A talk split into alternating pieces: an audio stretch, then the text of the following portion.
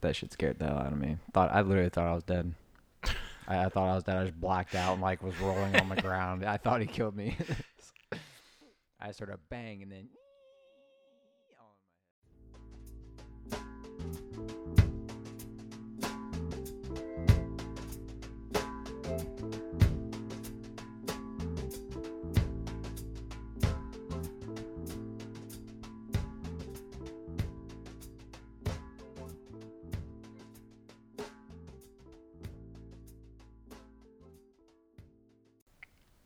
What is going on, everyone? This is episode three of the Herpetoculture Podcast. I am Justin Smith of Palmetto Coast Exotics with Jacob Bratz from JLB Morelia.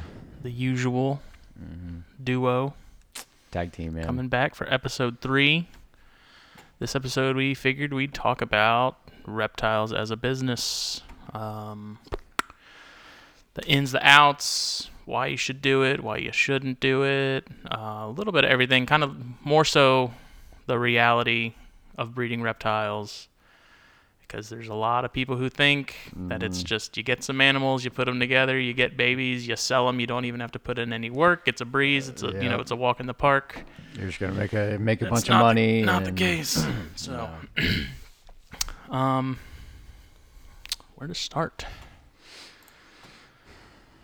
So it's it's often that we'll see. You know, we talk about this. It seems every episode now, like Facebook groups, Mhm. because forums used to be the thing. You know, before Facebook groups, there was forums, and this is where you still saw the same stuff you see on Facebook. But now, you know, it's changed. Everyone's at Facebook, so people are going to be there for that anyways. Forums have more or less kind of died. Mhm. Um, but you still get people who post the questionable threads. They start the questionable things where people kind of wonder, uh, why are they here and what are they doing? So, so Facebook groups will often see people who join, and I mean, longevity doesn't necessarily have a lot to do with it, but as far as them joining the group and then instantly being like, hey, I just bought uh, this pair of corns or kings or, uh, you know, tortoises, turtles, whatever, anything reptile related. And we'll see them come in the groups and say, I just bought these. Uh, uh, usually it's followed up with, how do I take care of them? And then how, what do I got to do to breed them? That is one thing I cannot stand. Um, if you're gonna get an animal, man, you you gotta know what you want to do with it. Is it just gonna be a pet? the- Are you getting it research. for breeding? Do your research. Know how to take care of it. Know what you're know what you're getting yourself into, or else it's it's gonna go sideways Mhm. really quick, and that animal's not going to not going to prosper Yes. So it's usually so we get that question 1st a lot Mhm. of the times, and then either in the same post on occasion, or later you get, okay, I've had these things for a month now. Uh, can anybody give me tips on how to breed them? And it's just like, it hurts a little bit, Mhm. Um, because then you wonder if they're just doing it because they think there's some sort of money involved that will make them, you know, get them some extra cash, get them paid. Mhm. Um, and it, it's just that's not the case. no. Um, unfortunately, it's the thing for me when it comes to this stuff is if you're going to breed an animal, I think you should have a lot of uh, you should have time with that species just working with them Right. and f- you know really fine tuning care hmm um, and not just jumping the gun and like wanting to breed instantly. And that's another whole that's a whole Right. nother problem. Is there's a lot of people who, and I'm, I mean, I'm guilty of this too, and, and I'm sure you are as well. Like you Mm. see something you really like, and you're like, oh man, like Gotta have it's it. not even about necessarily keeping me anymore. It's just like I want to breed them. Yeah, yeah. Like so many people want to go that extra step. Like they don't. It, they, it, breeding is for whatever reason that's become kind of the the big trend. hmm It's like you can't just keep an animal. Like if you have them, you're like I gotta breed them. Yeah, yeah. i feel like a lot of people, you know, there's still a lot of people out there who just keep pure, purely for the fun of keeping reptiles. But Right. I feel like everybody nowadays into seeing how big breeding has become. You know, Mm-hmm. these a lot of people are looking at places like BHB or prehistoric pets or underground reptiles. They're looking at these, you know, huge, huge. Pet saying I can I can do that. Yeah, and you know, you, you really got to know what you want to do when you when you start keeping. You got to Right. have an idea of where you want to go, what you want your business to be, and what do you want to and what you want to work with.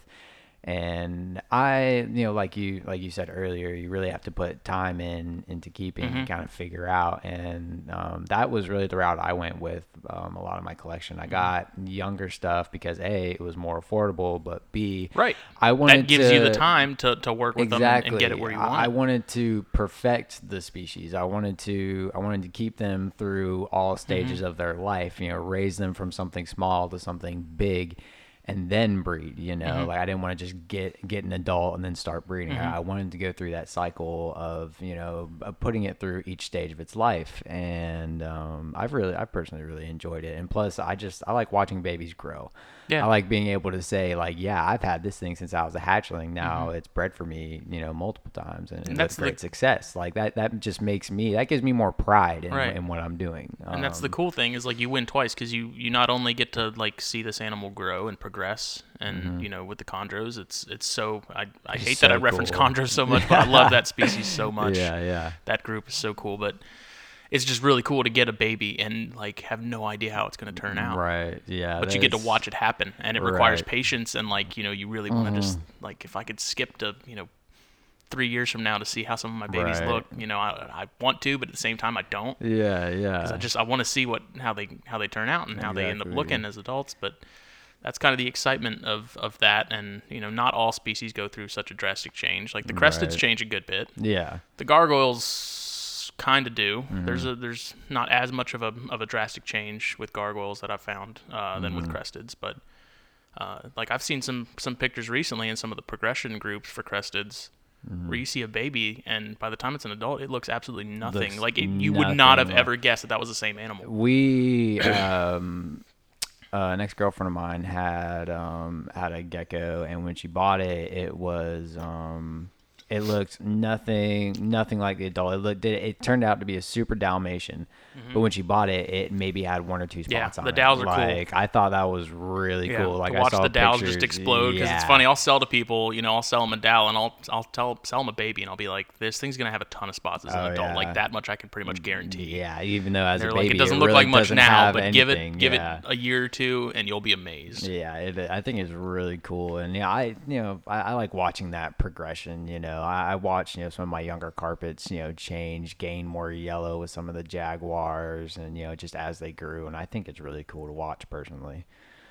Um, again, referencing carpet pythons because you know it's my thing. Yep. but- as always. But what you mentioned as far as the bigger breeders, that that's actually one of the notes I have is people see these people on YouTube right. um, and they assume that like you can do that too. And I'm not saying you can't make reptiles a full time Right. job, but 99.9% of people realistically it, you can't do it. yeah, and At least captive like working with only you know a handful of species doing that as a full-time job is really not something that's all that feasible in my Uh, opinion Yeah, I agree. If you're gonna do this full time, then you need to have you have to cover the spread You have to cover. you have to have, just about everything. everything under the sun. You know, you have to because making that just your full time is you have to have a lot of animals, Mm-hmm. and a lot of times it's just not realistic. And I'm not saying you shouldn't strive for that if that's what you want to do. It can be done. Yeah, just- the- absolutely. the but amount of it would work take that it it would takes to take make it years. happen. Yeah. It would take years, a lot of time, a lot of work, and a lot of dedication. You Mm-hmm. really, if you're going to do that full time, you really have to love what you're doing. You have to be prepared to keep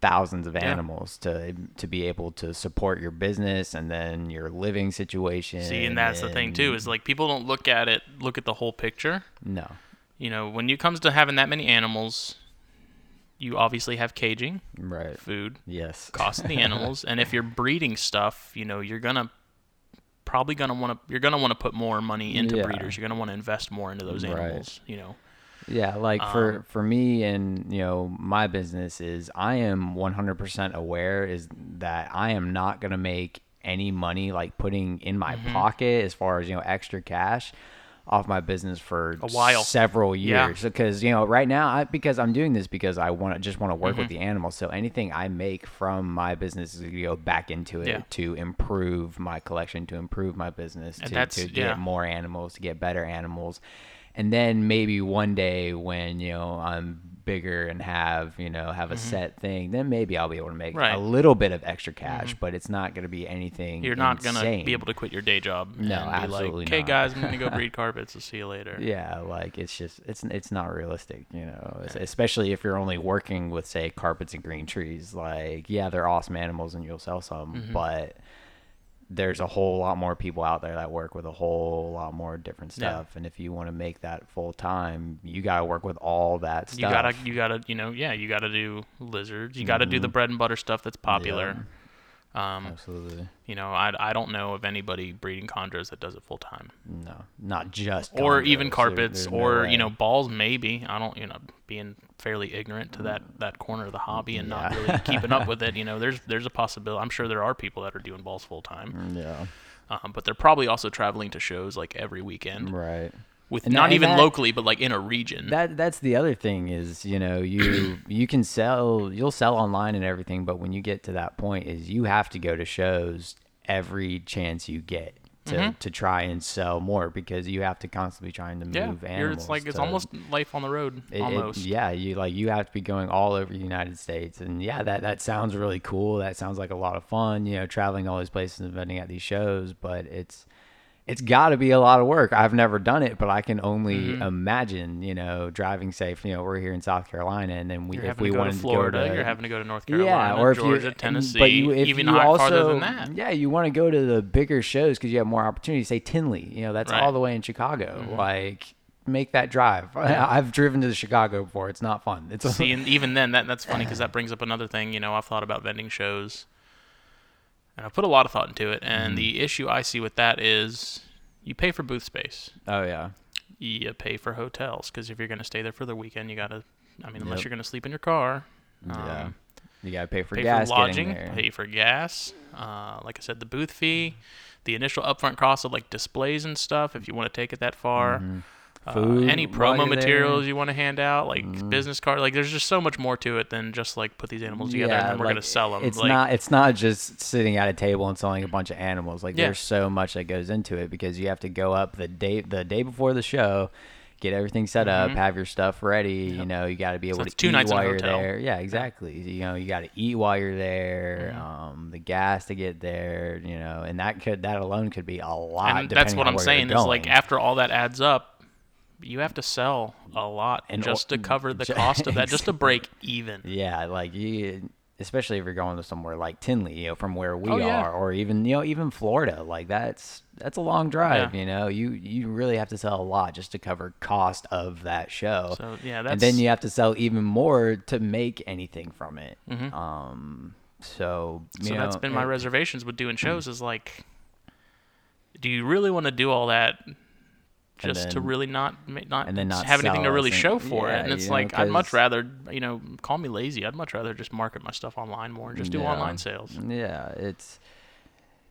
I can I can't imagine how many people go to a show and don't sell a single a single animal. I think it's probably And probably a lot. a lot. Yes, I. I Well, maybe not a single animal, but you know, not Not only a handful. much, You know, yeah. maybe only a fraction of what they brought. Right.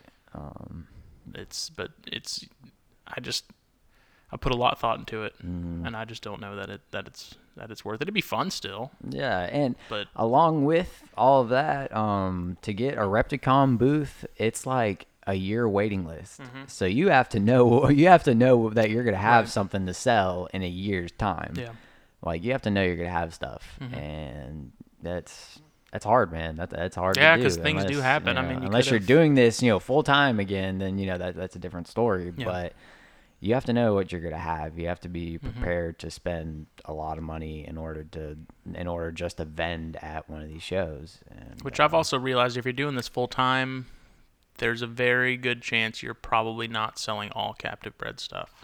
Oh yeah, no. A lot of people like it's lot, not financially feasible, no. space wise, any of that, resource wise, to yeah. just sell nothing but CB animals and have that many, that much of a spread of, yeah. of a selection and, and different groups. You know, and, and turtles, you, tortoises, lizards, right. whatever, snakes.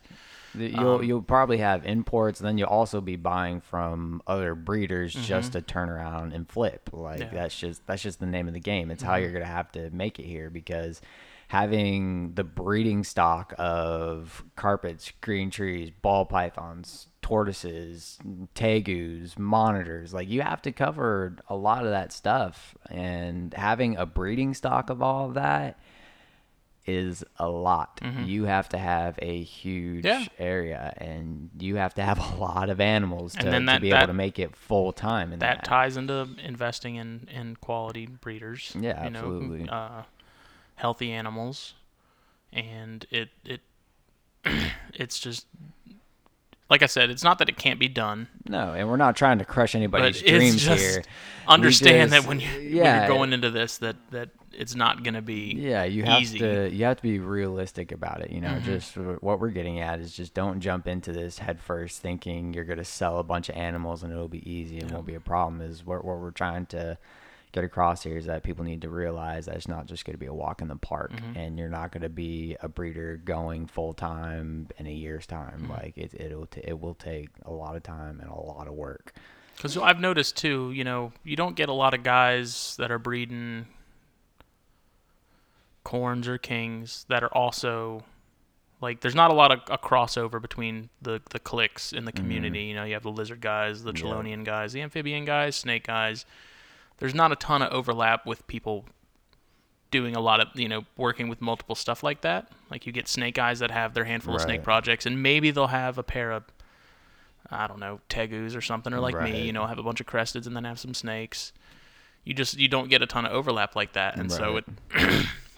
I completely lost my train of thought, but but the overlap comes into those big full time breeders. Niche. Yeah, yeah, like guys guys like NERD. Um, he breeds yeah. tegus, he breeds He's monitors, everything. he breeds ball pythons, blood pythons. Like he covers every end mm-hmm. of the spectrum, and he does it full time. Like yeah. he does, and he's succeeded, and he's very successful with it, and mm-hmm. he does. He produces a lot of really really high quality animals, but.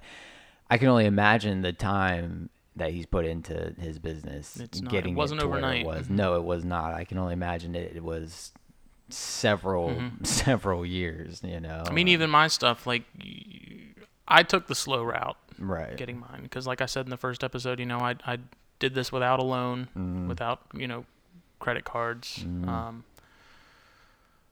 so I, I, you know, it take it took me longer to get it to where it is now, and it's still going. I'm not anywhere right. near I'd like to be, but you know, I'm not in a hurry. I'm not right. going anywhere. And, my collection has been has been the same way. Is you know I got I had to get babies because mm-hmm. it was a it was affordable and b I just I kind of wanted the ba- the babies. Yeah. I wanted to grow them up. And uh, so it's taken time to get anywhere. You know, I managed to get my hands on a few older animals, mm-hmm. you know, um, just to speed up the process a little bit. Right. Um, but I've never bought a breeder ready animal. Mm-hmm. I've been given one that this this past year. A friend of mine um, had to, yeah, yeah, I got I was given a big uh, female jaguar, and uh, she, you know she was already breeder ready, but that was just a special situation because mm-hmm. my friend had to get rid of her right. fast, and he knew I would take care of her. You mm-hmm. know, so he was just you know kind of take her off my hands. Um, and if so, you're buying babies too, like you did, you know, there's with with carpets especially i think you know you buy animals that don't have any information on them right and you have no idea you know they could sell it as something pure or you know mm. this was produced by so and so but you have nothing saying it was when you buy right. them young like that and you buy them straight from reputable people like that there's no there's no gray area in there. You know, there's right. no space and, for right. informational and error. I've actually moved some of the an- most of the, my animals I didn't have proper lineage on. Um, some of the stuff that I wasn't sure what was in the subspecies and everything because right. I wanted to focus. I've changed my focus on. Um, I want to stick with more of the purity stuff. So I've got my handful of animals from high quality breeders who I trust and I know I can I can I can trust Mm-hmm. Right. what There's they docu- told there you have documentation exactly. that it is what you it is. know, I have background on every single animal I have except you know my first carpet, which I'm keeping you know just for a pet purpose because I mean Mm-hmm. Right. Mm-hmm. he he was the one that started everything, so you know he's just you know he's just a pet. But everything else, you know, I have documentation of where they came, and you know I have I've got all the information I need. And honestly, anything that I didn't really have or I was kind of losing focus on, I, I ended up moving because you know I, I've changed my focus on Mm-hmm. Things that you know I want, you know, and want to work with and have that desire to work with. So Yeah, and it's it depends on on too like what what you're who you're trying to to cater more to. Like, are you Right. breeding animals for the purpose of like higher quality, you know, really hardcore on the lineage and documentation for other breeders, right. or are you just you know breeding stuff for someone who wants their first snake, or you know just likes to keep a handful, isn't really interested in breeding? Mm-hmm. So it's kind of it's tough because I And- mean, and ideally, you kind of want to you kind of want to cater to both in a Right. sense, but because not everyone's going to want to buy, you know, a six hundred dollar animal, nine hundred dollar Right. animal.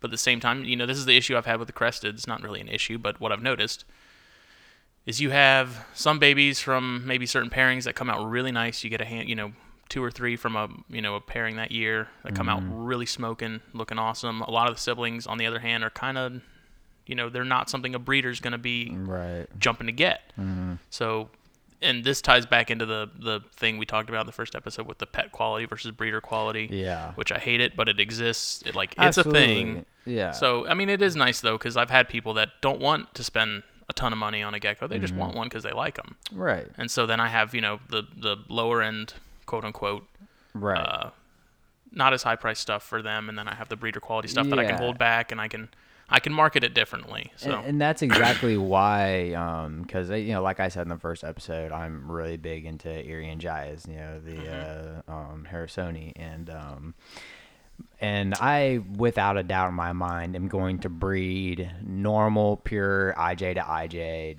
probably every single year, and just to cater to those people who don't want to spend four hundred dollars on like a granite or five, six, seven hundred dollars on an axanthic. Is like, yes, I have a granite, and I'm, I'll be getting a het axanthic soon, and then doing granite axanthic lines and stuff, working with that. Um, but I also just want to have pure little IJs, no het, no nothing. Yeah. Just because a, I love them. I the, the wild type Jais. Mm-hmm. it's uh, hard to beat them, man. I just I think they're so cool. It's man. just like I like love Okeetees, them. Okeetee Yeah. corns for that's that's my favorite of the bunch. You know, I like the Morse and stuff, but, Yeah. but Oga- you can't beat a, a really nice looking man. So that, so that's really you know I obviously I want to cater to the people who want to breed and get into the granites and Mm-hmm. the the axanthics, but I also really want to cater to the people who just want to spend you They know just want a carpet. they just want to spend a hundred bucks on a little They, they want a good looking carpet that's that's from quality. You know, that's that's Yeah. not gonna have any health issues. It's Right. not questionable. And that and that's the other thing is I want to provide a healthy animal with proper lineage. I know where they came. I can tell them I can tell them exactly that this animal is pure, but Mm-hmm. Yeah. it's still not expensive. You know, Mhm. a little a little pure Irian Jai isn't going to sell for more than 100 120 bucks.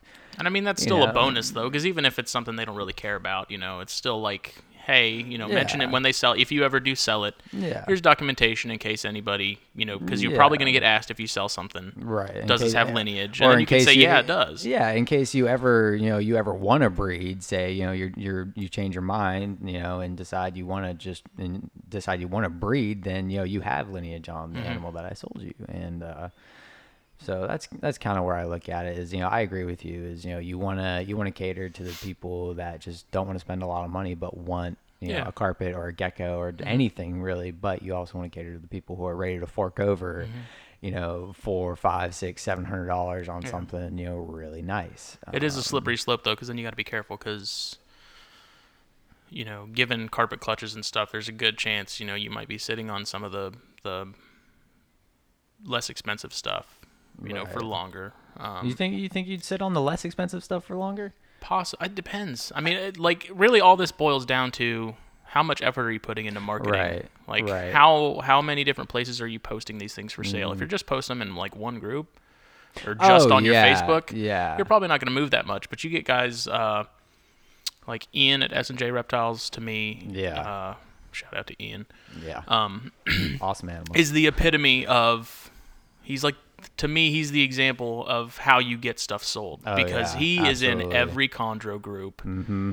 at like every possible outlet, posting his animals, And that's and it's all the same animals, and like Yeah. yeah, you see it everywhere, but at the same time, like He's I see him selling animals left and right, I, and so I like that's how you through. do it. He just posted one uh, some the other day, and I was scrolling through, and I saw like six of them sold, sold, Yeah. sold. I was like, dude, you just posted these and these this are these are nine hundred dollar animals. Yeah, not dude. The cheapest one was I think eight something, and So then he, had like- up to a grand, man. Like, that's proof. out there. Yeah, So absolutely. and that's that's also kind of the worry because if you if you go for just you start just doing the high end stuff, right. Your market gets smaller because you don't have as many people looking to buy that. Right, and that and that's what I was kind of getting at is somebody is much more willing to fork over a hundred bucks for a baby than five hundred bucks for a baby or a Yep. thousand. But you know, after I saw all that, I was almost questioning myself on that. I was like, man, how many people are willing to spend a thousand dollars mm-hmm. on an animal? I've never spent anywhere close to that on on an animal. Um, but there are absolutely people out there who will. It just it boils down to I think it, it is entirely dependent on how much work you put into Right. posting them, Right. getting them sold because you know it is that's a lot of work itself too. Right. You know, uh, a big thing with selling is you can take pictures with your cell phone Oh yeah. and they'll be not you know camera phones are, are getting pretty they good, but they work. Um, I come to find that the higher quality of the image, oh yeah. you tend to get a better response. I agree Um, one hundred percent on that. So you have, you know, you have to take pictures of everything that's available, uh, and then there's the posting of everything Mm-hmm. on, you know, your page, however many groups you plan to do that. Uh, places like Fauna, you know, King Snake, Right. whatever. Beer. Um, it just it's it it's there's a lot involved, just all around. and on the other side of that, you know, going back to to Ian, um, his that the animal quality. He has been. If you want to get your name out there and start selling stuff, is when you do sell stuff, you have to make sure that animal's up to par. You know, Yep. because if you sell one bad animal with mites, parasites, or whatever, People are gonna know. you yes, like, and that's gonna hurt your name bad. Yep. You know, The, Ian the, the BOI done- threads are forever. Yeah, so you know you have to make sure the quality is there. You have to make sure you're selling healthy animals. You know, if mm-hmm. you do that for long enough, you're going to get popular. Yeah. You know, because people are going to know that you always sell quality animals. Reputation means a lot. Yeah, and I've got to, I've got to give a shout out to a friend of mine, Stephen Katz, out in uh, California. Like I, I've dealt with him a lot, and he was one of the first people I started talking to about carpets when I got into into breeding. And he talked with me, and he I've bought several animals from him, and he has sold me nothing but quality. So I throw his name out to everybody who a- who Yeah. comes to me about carpets. You know, just somebody the other week asked me where to get a bredli, and I was like, "Well, I'll tell you where I got mine." And and she's awesome. Like she was perfect when I got her. Um, so that that goes that goes a really long and that's way. yeah and uh, that we've talked about this before uh, outside of the, the podcast but uh, like helping people out and being available for people that are you know either potential buyers or buyers Mm-hmm. Uh, you know if they're asking you to come down a few bucks on the price or whatever doing that sm- that small stuff i think Yeah. pays you like you get so much more out of that as far as customer loyalty than, than dollar bills ever will And something for me that really um that really uh what's the word? Um helped me, you know, pick out the breeders that I liked, you know, and then the people that I started buying from is, you know, when I was learning about carpets and everything is I went around and asked a few people about, you know, just some care, some Yeah. genetics. Like the whole subspecies thing with carpets can be was very confusing for a Yeah, long time be. learning how that was. And I asked a few people and wouldn't even get a response. But Stephen Katz of SBK Mm-hmm. See, Reptiles that's the stuff that came sticks out to you. when I I messaged him and he came right back and he talked with Mm-hmm. me for a long time explaining this to me and he's he's the one that made it click in Yeah. my head. Everybody else either because it builds an association yeah, and so with that, that really that really helped me out and put him, you know, on the top of my list of breeders that I want to get from because he he was always willing to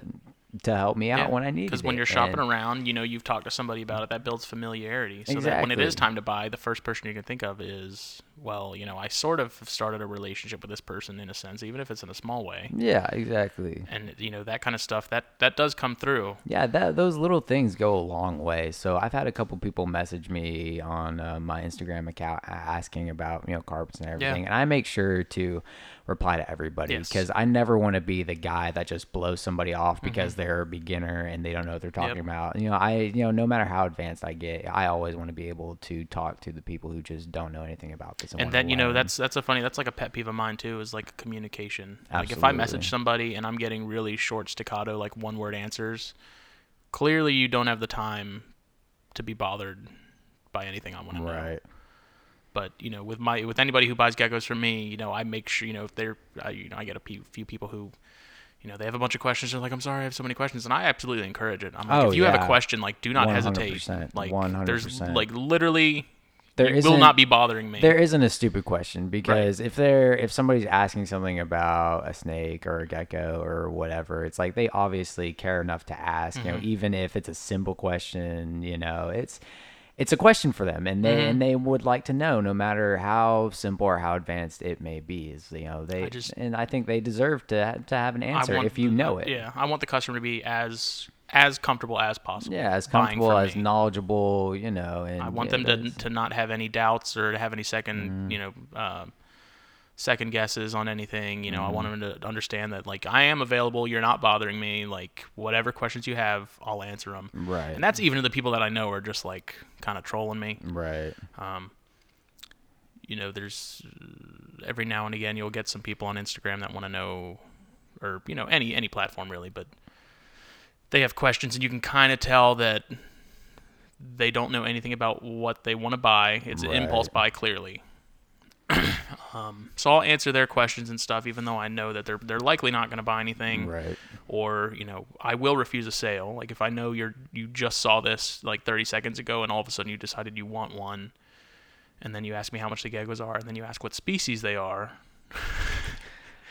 okay. That's when I'm kind of like, um, I don't, you know, I don't have anything available right now, but right. you know, here's a few other people you can get in contact with, and it's right.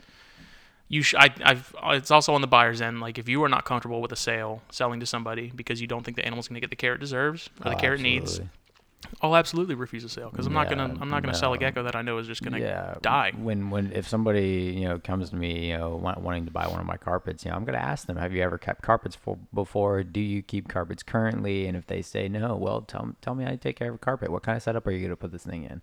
How are you gonna feed it? What's gonna be your process of mm-hmm. taking care of this? Because even though yeah you know it would be nice to sell an animal and make a little bit of money I also care about my animals right. way more than I ever will about money. And if they're not going to get the proper care, I will absolutely refuse a sale. Mm-hmm. Um, there's no if the money. The money it. is is irrelevant if I know the the, the, the money just to, not going to get it. Yeah, the money to me is just a perk of this. Yeah. The, you know, this has nothing to do with money for me. You know, it's it's just a perk that can, that comes along with you know breeding and selling animals. Yeah. But you know, I, I do this because I love my mm-hmm. animals, mm-hmm. and I think I think the uh, the science behind everything is is just amazing and so cool, and mm-hmm. that that's why I love to do this, and that's why I want to do this. I did um, it just because I wanted to take the hobby to the next level. Yeah, you know, I've been keeping stuff forever, and it's it's it's fun, and I you know I still enjoy it even if I'm just keeping stuff. But it was just I wanted more of a challenge. You right. know, I wanted to be more involved with the animals. Yeah. You know, instead of just you know the weekly routine of right. feeding and cleaning and, and you know just looking at them and stuff. I wanted to take it a you know a step further. Uh, and if people, I mean, if that's what people want to do, then go for it. Yeah. But absolutely. do like breed and keep the stuff you like. Right. Don't just breed the stuff that you think is going to sell. Like if you if you really enjoy uh, bearded dragons, uh, you know, crested, stag geckos, whatever. It doesn't matter what it is. If that's what you want to do, then breed even, it. Like even ball pythons, man. Like even though they are keep so something you don't enjoy, they, they are so overbred in the hobby. But man, if you if you love ball pythons, breed ball pythons. That's your Go you know, that's your thing. That that's what you do. Mm-hmm. You know, again, no bash to the ball python people out there, but uh, you know, just not my cup of tea. And you know, that's and that's fine, you know. And if if somebody mm-hmm. loves their ball pythons, that is 100% fine for you to breed yeah. your ball pythons, man. Just, Just you know. breed, and that's that's like I told you the other night uh, when we were texting back and forth. Is you know a lot of the a lot of the guys that have been breeding for years and years and years and years and years. you know, they they'd start out breeding something and they were kind of like, ah, you know, I didn't really like it, so I got out of it. And so they come to find over the years, like that's what they say is just breed breed what yeah, you enjoy. Yeah, because honestly, I'm a firm believer in like if you don't, if you're not breeding something you Mm-hmm. enjoy, the animal's care is gonna lack 100. And that's kind of why I'm choosing to um, get out of the blood python side of things and get more into more into the carpets, the carpets. and Morelia, the Mhm. Morelia genus in general. Um, because you know I've started working. I haven't been working with bloods for a long time, Yeah. but I quickly found out they just they weren't for me. Mhm. And I know you know I obviously I would take care of my animals, but if I don't care about them like I do my carpets, you know they they deserve more than that. They deserve better than that, and they're gonna get better care with somebody else who really cares about bloods. And so I'm making the decision to move, a- you know, most of my bloods, if not all. Um, so And I think know. that's that's the thing too is you know you find that once it's it's a lot like uh, I guess cars. You know you have like Mhm. hardcore Ford guys and hardcore Chevy guys, and they can Oh, tell yeah. you every single thing about like that make. yeah, But when it comes to something else, they're like, oh, I don't know, I'm a Ford yeah, guy. You know, it's no the same idea. thing. Yeah, Like you know they can own other stuff and everything, and that's cool. But like you find the guys that that really get into a certain species and have bred that species for years, and you know, year after year, they absolutely know every in and out of that animal right possible. and that that's really where, where i want to get with Yeah. The morelia genus you know specifically carpets obviously but i really just want to work with the the morelia Mhm. genus get in some green tree pythons some scrub pythons you know rough scale pythons somewhere in the future um, i really just want to i want to try and perfect my keeping and my abilities Mhm. in that amongst that genus as much as possible because I think in my opinion the Morelia genus is the most incredible genus in out there Preach. you know I that's just my opinion you know not everybody would agree with, with me on that and that's fine but that's what That's I love what that, that's what I love that's what I enjoy and that's what I'm going to Mm-hmm. do you know it's uh just one of those things man you you got to do this because you love it and if you don't people, people, it Yeah. will, people will figure it out over time. oh yeah it's very you'll figure it out really people can pick up on the bullshit. oh yeah You know, they can, they can tell. um, what else were we? Let me check my notes. Yeah, I kind of kind of went off there for a second. No, I mean that, that's, that's cool. That's what it's all about, though. yeah, man. Um, another thing people probably don't realize is you know they'll breed something and then they'll tell their friends about it and their friends are like, "Oh yeah, I'll buy one whenever you have some." yeah. And then when they actually have some and they say, "Hey, you still want to buy one?" They're like, "Oh, Oh. um." I didn't think you were No, actually gonna yeah. do it. so that's that's the other main point with breeding reptiles, you know, as a business, even if it's just a hobby business, is you know don't expect everyone to come out of the woodwork to buy your stuff. no, man. Like you, you have to expect to sit on some animals for a while. hmm Like it's just, it's just how it is, man. You know, especially you know while you're still small time and not a lot of people know about you, know you're out there. Like you're, you're gonna have to sit on animals for you know possible, you know months, if not you know years at a time. Mhm. You know, it's just, it's just. It's just a thing, and you know you have to be prepared for that. I'm not, I'm not saying you will sit on all those animals for a long But there's a time. very good chance that you're likely going to be stuck with a few extra ones. Yeah. Um, Um, you just have to be prepared for that. Yeah. You know. Um, And that's another thing that I was told a lot is, uh, you know, first kind of deciding whether I wanted to take it to the next, you know, go the next next step or not. Is a lot of people are like, be prepared to to have a bunch of babies and be having them for a while, you know, because. Mhm. And I, you, that's something that everyone will tell you. Oh, And I come to find that it's one of those things you really kind of, you, you kind of like, yeah, okay. And then you come to find your first year breeding, mm, oh crap, I have like 40 baby cresteds, and I now have to sell them all. yeah. Like I kind of learned that my first year. I was like, yeah. Yeah. I'm gonna have some babies, and you know it'll be fine. I'll kind of get them sold, and then I kind of saw how many eggs I was on. I was like, what am I doing? Yeah. what did I just get myself Why into? did I do that? But I mean, it worked out though. yeah. It's just that's it's. I think the whole thing. People can tell you this stuff all day long, Oh yeah. but uh, you know there's gonna be a hand. You know, not maybe not a majority, but a lot of people aren't gonna aren't gonna. It's not gonna click until they're actually experiencing it. Oh yeah, no, it's uh, you live and you learn, man. That that's that's that's a big thing. Is uh, you know, you you learn from experience. But that's part of the- the growing that- pains of it too, I Yeah, and that's also a part of running a business. You know, you're gonna make some money. some years are gonna be some awesome. money. Some years are gonna be terrible. Exactly. You know, Yeah. it, it's part of you know, and that's not just in reptiles. That's Mhm. in any business you could have. Um, it's it's a part of life. Mhm. You know, it's and you have to be prepared for that. and after last year, you know, I produced a, a good bit of babies. Um, and just going through everything last year, I you know I decided that this year I w- I wouldn't be breeding as many. You know, I, with trying to move more towards into move more into snakes and focus more on snakes. You know, I was like, I'm not gonna breed, you know, six plus pairs or you know six adults or you know whatever the the math is on that. I can I'm terrible at it, but um, just I wanted to focus less on how many I was breeding and put a lot more thought and focus into what I was breeding. Right. You know, I wasn't just pairing them together, you know, randomly last year or yeah, anything like that. I just I put some pairs together and the babies I got were not kind of what I what I expected, and so I was like, I'm probably not going to do that pair again next year. Mm-hmm. Right. Um, but I do have a few adults that I didn't breed last year because they weren't up to up to size that are now, and I'm excited to be breeding them with some some really high quality animals. So I was going for less this year, but really really nice babies. Yeah, and you know, again, that's that's another uh, focus people need to need to think about is are you going for quantity or quality?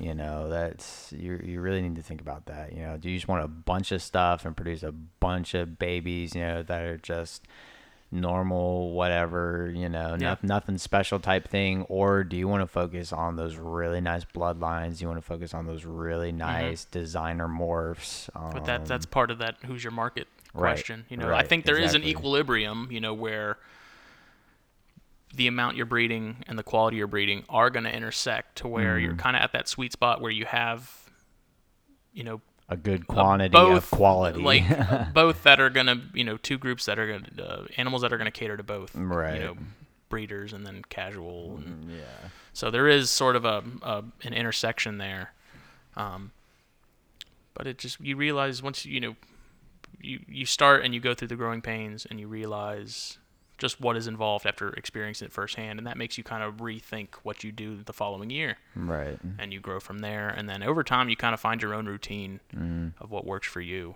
and you go from you know you you go from there, and you adjust it as you need to. You come to find after breeding something for a few years that you kind of don't you know it's not you're not really as interested in it as you were, so you you know you find something else that you're you're anxious to do. Um, like I know your list and my list of stuff that we'd like to do eventually is is crazy long. oh yeah Um, like tr- you know, Amazon tree boas. I've always loved Amazons. I've Oh, had a few over the years, but you know, it, eventually I'd love to breed those. It's not going to be anytime soon, but Mm-hmm. Yeah. you know, that is on the on the docket of, of stuff I'd eventually to For want to get into. my my probably my biggest one uh is future stuff is definitely uh the rough scale pythons Yeah. i think i gotta put that as my my number one kind of more exotic type Mm-hmm. type animal I want to get into in the future. Um, even though they are becoming a little bit more popular now, they're still I've I think I've only seen I've only seen a handful for sale Mm-hmm. online in places. Um, I've never seen one in person. You know, honestly, um, but I, that's think I something I, have either. definitely that's something I definitely want to find.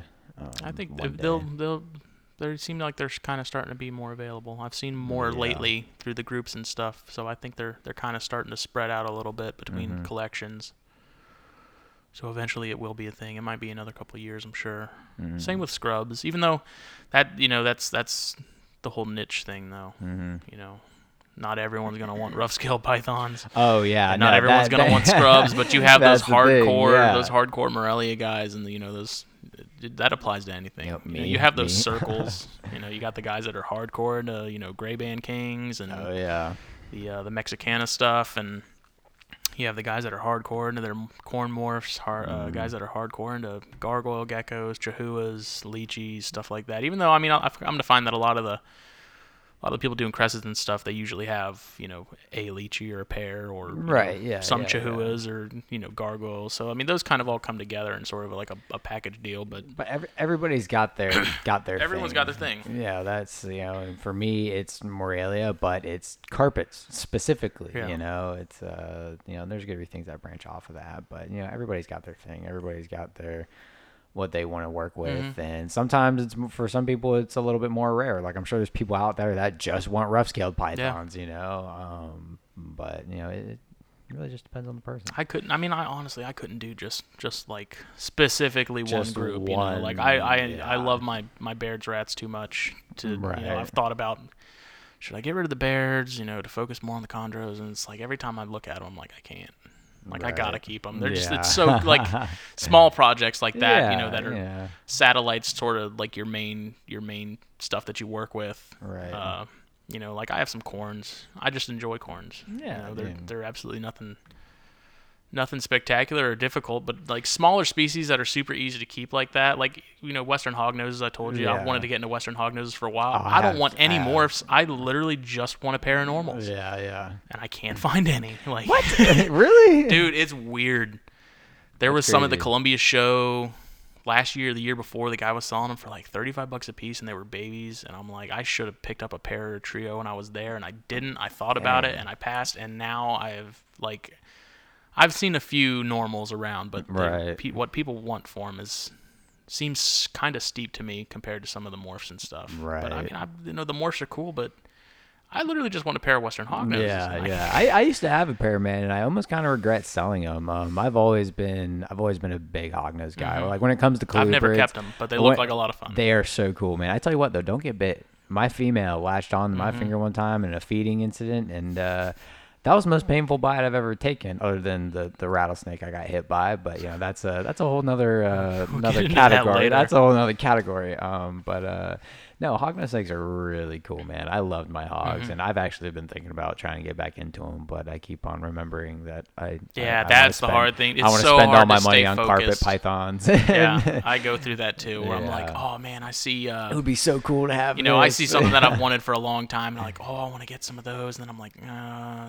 no, because I'll probably end up getting rid of them after you know a year. Yeah, so. that like so I'm that, like ah, you know, I'm, I'm, i want to focus more on these and right. Like that was me with that retic, you know, a mm-hmm. while ago. It's like you know, I I handle I got, got to handle a big retic, and I was like, man, I think I want one. I think yeah. I want one, but you know, I had to sit back and think about it. And my dad was also like, yeah, don't do that. I've gotten so. I've gotten a lot better at, at taking time to think about things before I oh, jump yeah. into them though. I've like, I honestly to, I haven't I'm not very good at that yet. It's, but it's I'm tough. I'm getting there. I'm learning kind of the hard way. It's just keeping um, your eye on the um, prize. Yeah, you got to keep your keep your focus straight, you know, and you got to know what you want.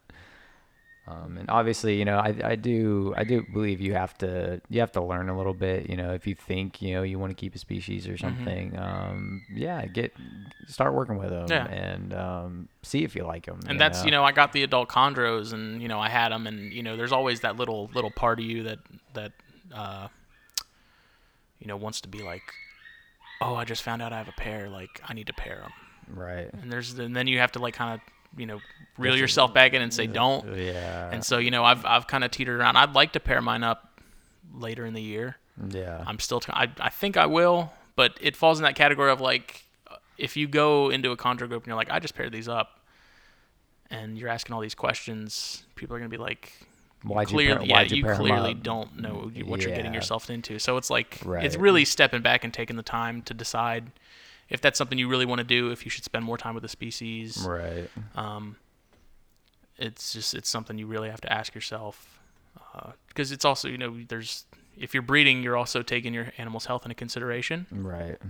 Um, breeding them too young could uh you know have health effects on them. Mm-hmm. Um, it's just that it, you got to really think you know is it best for the animal and they, that's a whole another ethical question of like breeding right. in captivity like should you? Yeah, are you? That's are that's animals, super debatable. Are and animals able? People could ready? go back and forth all day about Absolutely. that, whether you actually should be breeding animals in captivity or not, because you're kind of forcing it in a sense. Right. Um, but I mean, that's that's we're not even going to touch that. Yeah, it's uh, obviously we breed animals in captivity, so yeah, I, we can't really talk much about that. So. Yeah. I see. I, I get both sides of it. Oh, at the yeah, same time, it's like sure. you know, it's it's it boils down to right. if you want to do it, do it. Animals. If you can yeah. do, as long as you can do it the right way.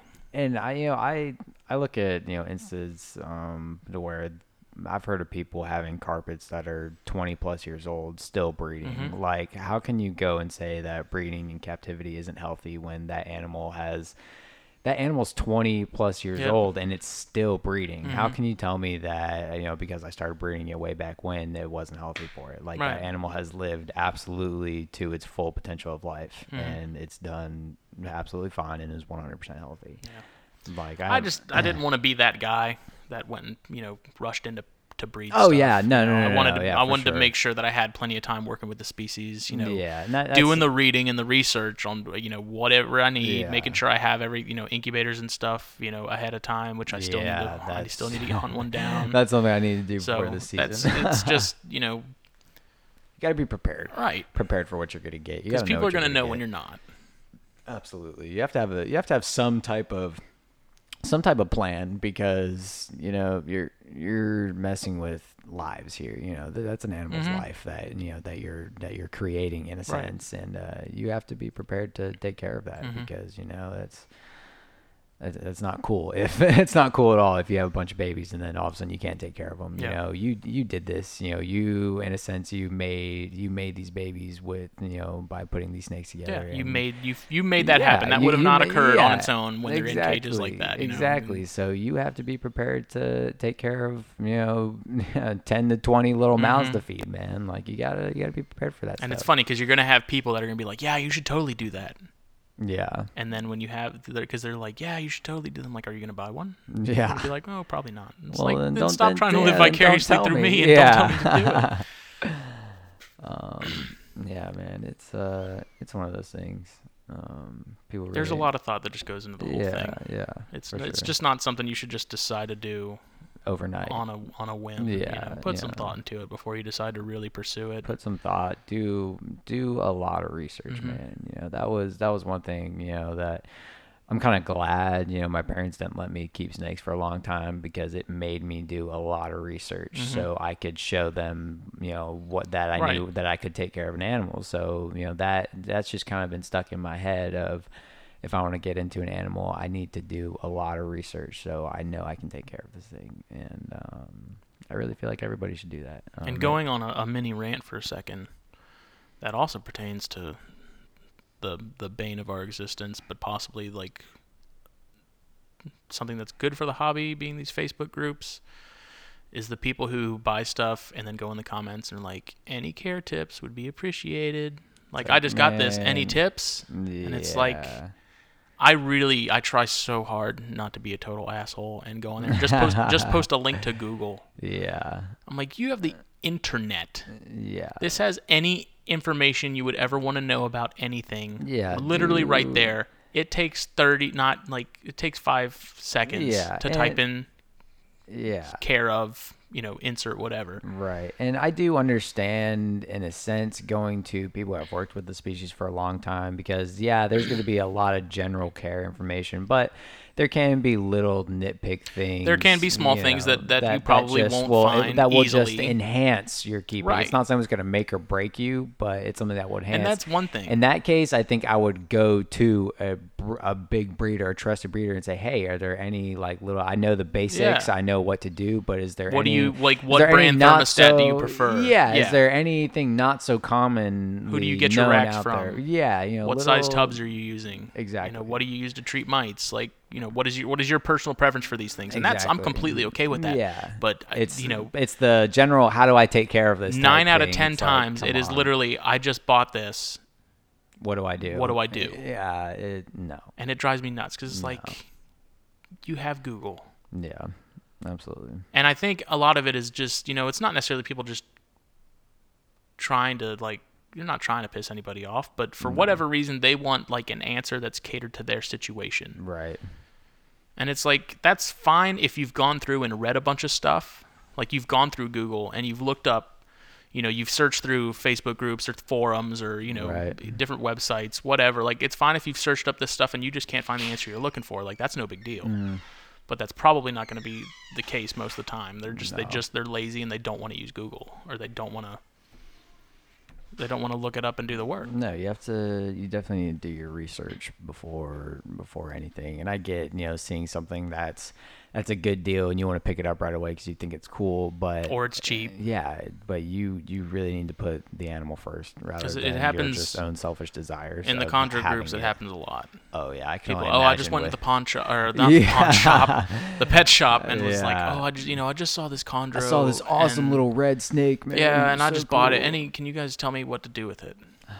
It's like that. And that- a lot of the chondro guys are hurts me, like, they'll kind of light them up a my little bit. And I just like I said, I mean, I feel bad when they they get people light them up, but at the same time, it's like you really shouldn't have done that. Yeah, it's you know especially with a species like chondros is you know even though they're not a hard species to keep, they can be specific. You know, and if you Yeah. don't if you don't do things right, that animal's gonna suffer quick. Mhm.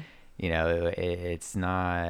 eh, And the same goes for the people that, that go to Petco and say, "Oh, I just rescued this this uh, this boa from Petco or PetSmart or whatever."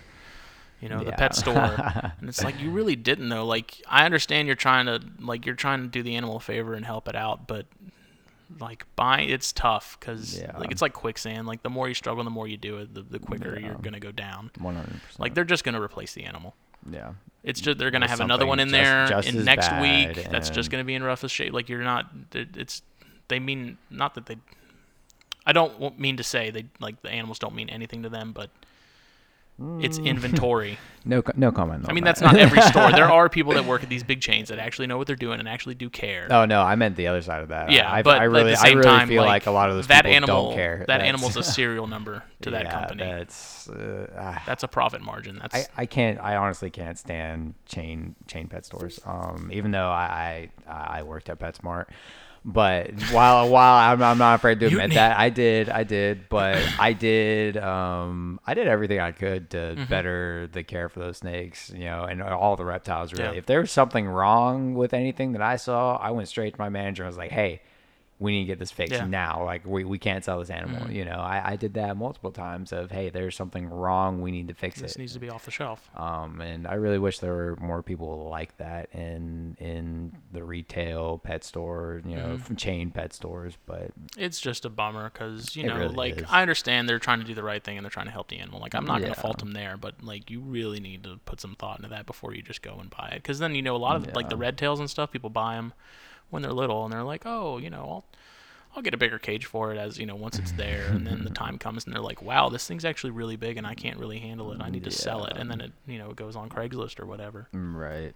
Um, and yeah, people, everybody think, you know, with especially with the bigger snakes like boas and carpets and you know the big big snakes, retics, burms. Mhm. Um, like you just said, you know, I'll get I'll get something bigger. You know, I'll cross that bridge when I come to it. Yeah, it's like Which you- is fine. Yeah, like, like, when you- it's you little, little, to. like, obviously okay. you're not going to put it in a four foot long cage. When you don't want to wait until it's seven feet and in a 20 gallon aquarium Yeah, to where like it like can't even move and you're like oh hmm, Yeah, you have to be. should have got that cage a Yeah. couple I- months ago Personally, when ago. I was getting into carpets, you know, I had all small stuff, Mhm. um, some stuff that weren't gonna need big ca- four foot cages for a long time. But I was researching everywhere of Mhm. all right, where where can I buy cages? Wh- who should I buy Right. these from? And Who's, like- gonna give me the best price? What's gonna be the most the the most quality like i read reviews i read everything you know i did all the stuff researched what i wanted in a cage and you know just being prepared for and now i'm buying cages Yeah. you know it's uh it's something you have to be prepared for you have to think about yeah, it and that's the same way with the green trees Yeah. like i know those little ones at some point or i'm i'm, I'm now